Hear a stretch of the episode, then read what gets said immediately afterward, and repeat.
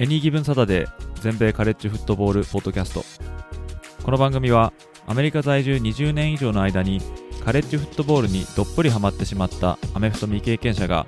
このスポーツの素晴らしさを素人の目線で伝えていくポッドキャストです。NFL のことは知っているけれどカレッジフットボールのことはよくわからないという方やもっとカレッジフットボールのことを知りたいという方に少しでも有益な情報をお伝えしていきます。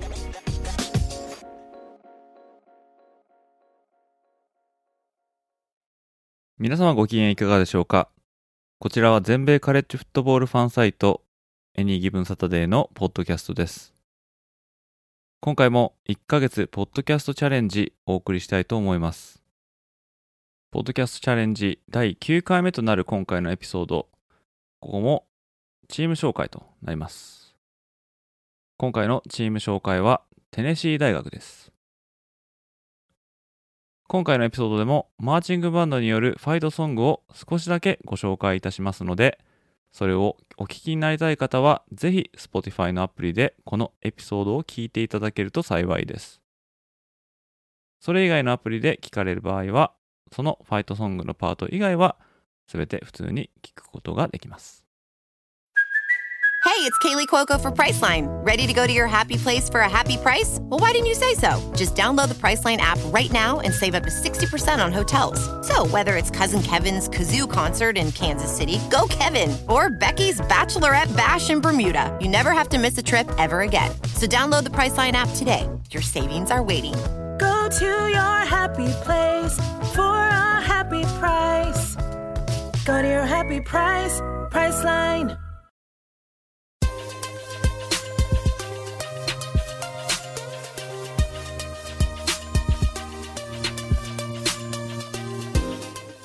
ということで早速テネシー大学のご紹介をしていきたいと思います。テネシー大学の所属カンファレンスはサウスイースタンカンファレンス、え俗に言う SEC ですね。その中でも現在東地区に所属しております。テネシー大学の所在地はテネシー州ノックスビル市。テネシー州はアメリカ南部、そしてそのノックスビル市はテネシー州内の東部、東の方に位置する工業都市となっております。アメフト部創部は1891年ということで今年で131年目を迎える老舗大学です。えーテネシー大学の本拠地スタジアムはネイランドスタジアム。えーこちらの方の収容人員数は10万2455人。えーこちらは全米5位の大きさとなっております。ここまでのトータル勝敗数は856勝408敗53分け。えこちらは勝利数だけでえ数えると全米9位となっておりますが、トータルの勝率、こちらは67%、全米11位という数字が残されております。また、レギュラーシーズン後に出場するボールゲーム、こちらの勝敗数はトータルで29勝25敗。そして全米ナショナルタイトルの獲得数はここまで6回。最後にタイトルを取ったのは1998年。これは23シーズン前となります。ちなみにこの1998年は現在ナショナルチャンピオンを決めるシステムであるカレッジフットボールプレーオフ、この前身であるボールチャンピオンシップシリーズ、まあ、略して BCS ですけども、こちらの BCS の初代チャンピオンということになっております。ここまでテネシー大が獲得したカンファレンスタイトル数は16回。そしてカレッジフットボール界の最高峰の個人賞とも言われるハイズマントロフィー獲得選手。こちらは今のところ0人となっております。そして現在のテネシー大学の監督、こちらはジョシュ・ハイペル監督。今年で2年目のハイペル監督、昨年の成績は7勝6敗となっております。また、過去の主な監督、ここでちょっとご紹介したいと思うんですけども、まずは1926年から1952年までテネシー大を率いたのがロバート・ネイランド監督。ネイランド監督はここまで全米制覇4度獲得しておりまして、えまた先ほど紹介したスタジアムの名前ネイランドスタジアム、えこちらの方はロバート・ネイランド監督の栄誉を称えてその名前が付けられております。また1964年から1969年にチームを率いたダグ・ディッキー監督。ディッキー監督は1969年に全米制覇一度だけ達成しております。このディッキー監督がですねテネシー大学のヘルメットに大きく書かれたこれパワー T って言われるんですけども、えーこれの考案者だったりとかそれからあとネイランドスタジアムのフィールドのエンドゾーンにデザインされているチェック柄こちら非常にアイコニックになってるんですけどもえこちらもディッキー監督の案だったと言われております。えまたあ南部チームであるというそのテネシー大学において初めて黒人プレイヤーをリクルートした監督としても知られております、まあ特に南部は、えー黒人と白人の差別が、えー根強くありましてそんな中で、えー黒人選手を積極的にリクルートしたと。いうのはあその当時からするとですね非常に大胆なあ決断だったと言えると思います。続きまして1977年から1992年までテネシー大を率いたのがジョニー・メジャーズ監督。メジャーズ監督はナショナルタイトルこそ逃したものの SEC タイトルを3つ獲得しております。そして1992年から2008年までチームを率いたのがフィリップ・フルマー監督、えー元テネシー大学の選手と。いうことで1980年から母校でコーチを務めるという生粋のテネシー出身人物。先ほどもちょっと紹介しましたけどもこの1998年の初代 BCS チャンピオンこのテネシー大を率いたのはこのフィリップ・フルマー監督です。続きまして過去のテネシー大出身の主な選手をここでご紹介したいと思います。まずはディフェンシブタックルでかつてグリーンベイパッカーズなどで活躍したレジー・ホワイト。タイトエンドで主にダラスカウボーイズで活躍したジェイソン・ウィッテン。元ジャクソンビル・ジャガーズのディフェンシブタックルジョン・ヘンダーソン。元カンザスシティ・チーフスのコーナーバックエリック・ベリー。元ボルチモア・レイブンズのランニングバックジャマール・ルイス。またバッファロー・ビルズなどで活躍したワイドレシーバーのピアレス・プライス。同じくバッファローなどで活躍したランニングバックのトラビス・ヘンリー。元ピッツバーグ・スティーラーズの QB ティー・マーティン。元テネシー・タイタンズのディフェンシブラインのアルバート・ハインスワーズ。元シアトル・シーホークスの DB のディオン・グラント。元ヒューストン・テキサンズのランニングバックアリアン・フォスター。また現在ニューオーリンズ・セインツに所属しているランニングバックのアルビン・カマラ。そして、テネシー大といったら忘れてはいけないのがこの人ペイトン・マニング、インディアナポリス・コルツやデンバー・ブロンコスで活躍した、NFL でも最高峰の QB の一人とも数えられているこのペイトン・マニング氏も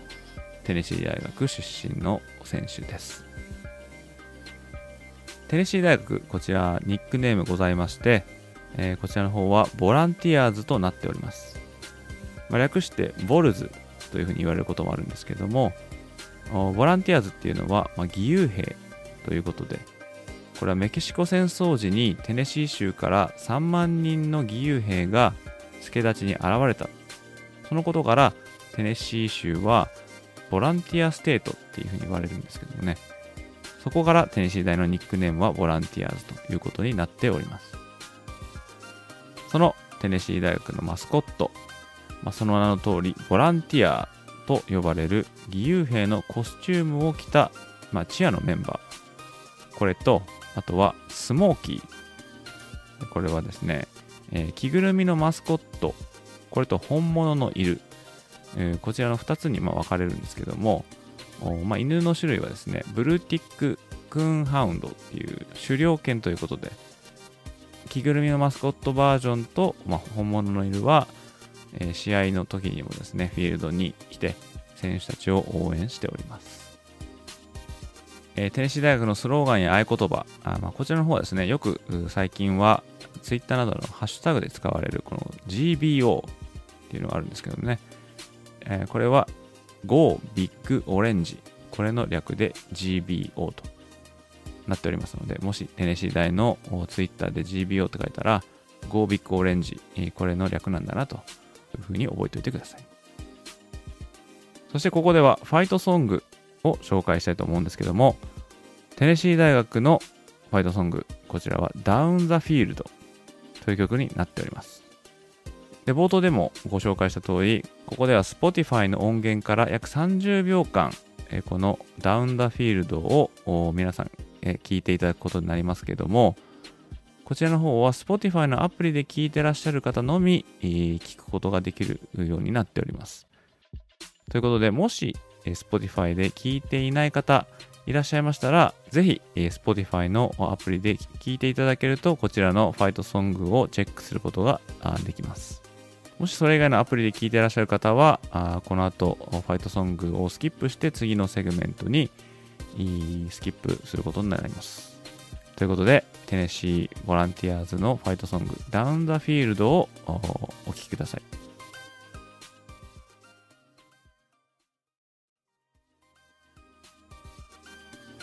続きまして、テネシー大学のライバルチーム、こちらをご紹介していきたいと思います。テネシー大学の最大のライバル、こう言われているのはアラバマ大学です。アラバマ大学とは毎年10月第3週目の土曜日に行われることから Third Saturday in October こんな愛称がついているマッチアップですけども初顔合わせが1901年ということで非常に古い rivalry となっておりますこちらの方はアラバマ大学が58勝38敗8分けでリードしておりますまた、フロリダ大学とのライバルも有名ですけども、こちらは SEC が1992年に地区制度を初めて導入した際、この2校が東地区の所属になったと。その時の当時の力関係から、この2つのチームがライバル関係になったというふうになっておりますけども、特に1990年代は両校ともトップランカーだったことから、このライバルは非常に熾烈を極めたんですけどもただ2000年を過ぎるとどちらかの一方がま弱体化したりとかして、えマッチアップの価値がちょっと下がっているかなという感じは否めませんけどもこちらの方は現在フロリダ大学が30勝20敗でリードしております。またテネシー大学とケンタッキー大学のライバリーも有名です。えこのライバリーはビアバレルトロフィーというのをかけて争われるんですけども、まあ、初顔合わせが1893年ということで、えカレッジフットボール界でも最古のライバリーの一つに数えられております。このリコーなんですけどもケンタッキー州とテネシー州が隣り合っているということで、まあ、典型的なボーダーライバリーとなってまして、えー、こちらはテネシー大学が82勝26敗9分けと、まあ、大きくリードをしております。そして最後に紹介したい rivalry はバンダービルト大との rivalry。こちらはですね、えー、両校ともテネシー州にキャンパスを備えるテネシー州内 rivalry として知られてますが戦績の方はテネシー大が78勝33敗5分けと大きくリードしております。そして最後にご紹介したいのはテネシー大学のトラディションとなります。ご紹介したいトラディションはロッキートップですね。これはですね先ほど紹介したダウン・ザ・フィールド。こちらの方が公式の大学のファイトソングとなってるんですけどもこちらの曲ロッキートップも非常に有名ですね。えー、その有名度はですね、公式ファイトソングのこのダウン・ザ・フィールドを食うほどの、まあ、認知度ということで、えー、まあ、聞いたら誰もがこのテネシー大学を想像すると思うんですけども、まあ、元はといえばあカントリーバンドのオズボン・ブラザーズというバンドがですね同名の曲を1967年に発表してで1972年に、えー、この曲をテネシー大学のマーチングバンドである The Pride of Southland Marching Band こちらの方がこの年対戦したアラバマ大との試合のハーフタイムに演奏したと。それでこれがファンに大受けして、まあ、以来このマーチングバンドはこのロッキートップを常に演奏するようになると。いう風になってます。ま、あまりにもこの曲がテネシー大学を連想させるために、相手チームはテネシー大学と対戦するにあたって、選手たちの士気を上げるために、この曲をそのテネシー大との試合がある週に、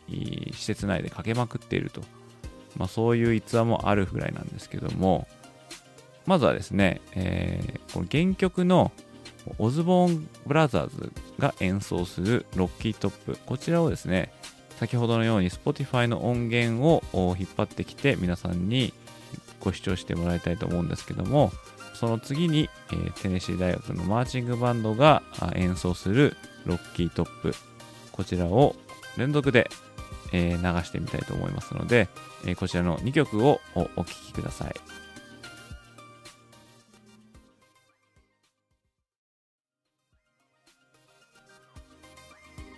はい。ということで、テネシー大学、えーいろいろ紹介してきましたけども、まあテネシー大学はですね、前回紹介したネブラスカ大と、ま、同じく、まあ、今ではあ古豪というジャンルにま位置づけされるチームだと思うんですけれども、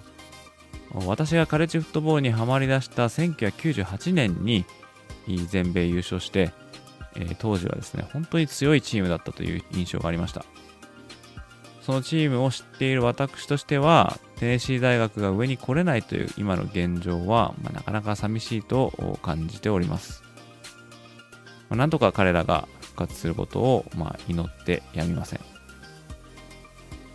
ということで、以上がテネシー大学のチーム紹介となります。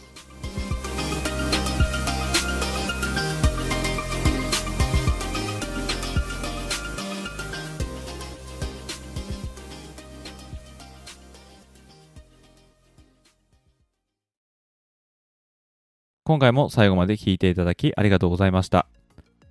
このポッドキャストをもっとたくさんの皆様にお伝えするために、もし面白かったと思っていただけたら、このエピソードの告知ツイートをぜひリツイートして拡散に協力していただけると非常にありがたいです。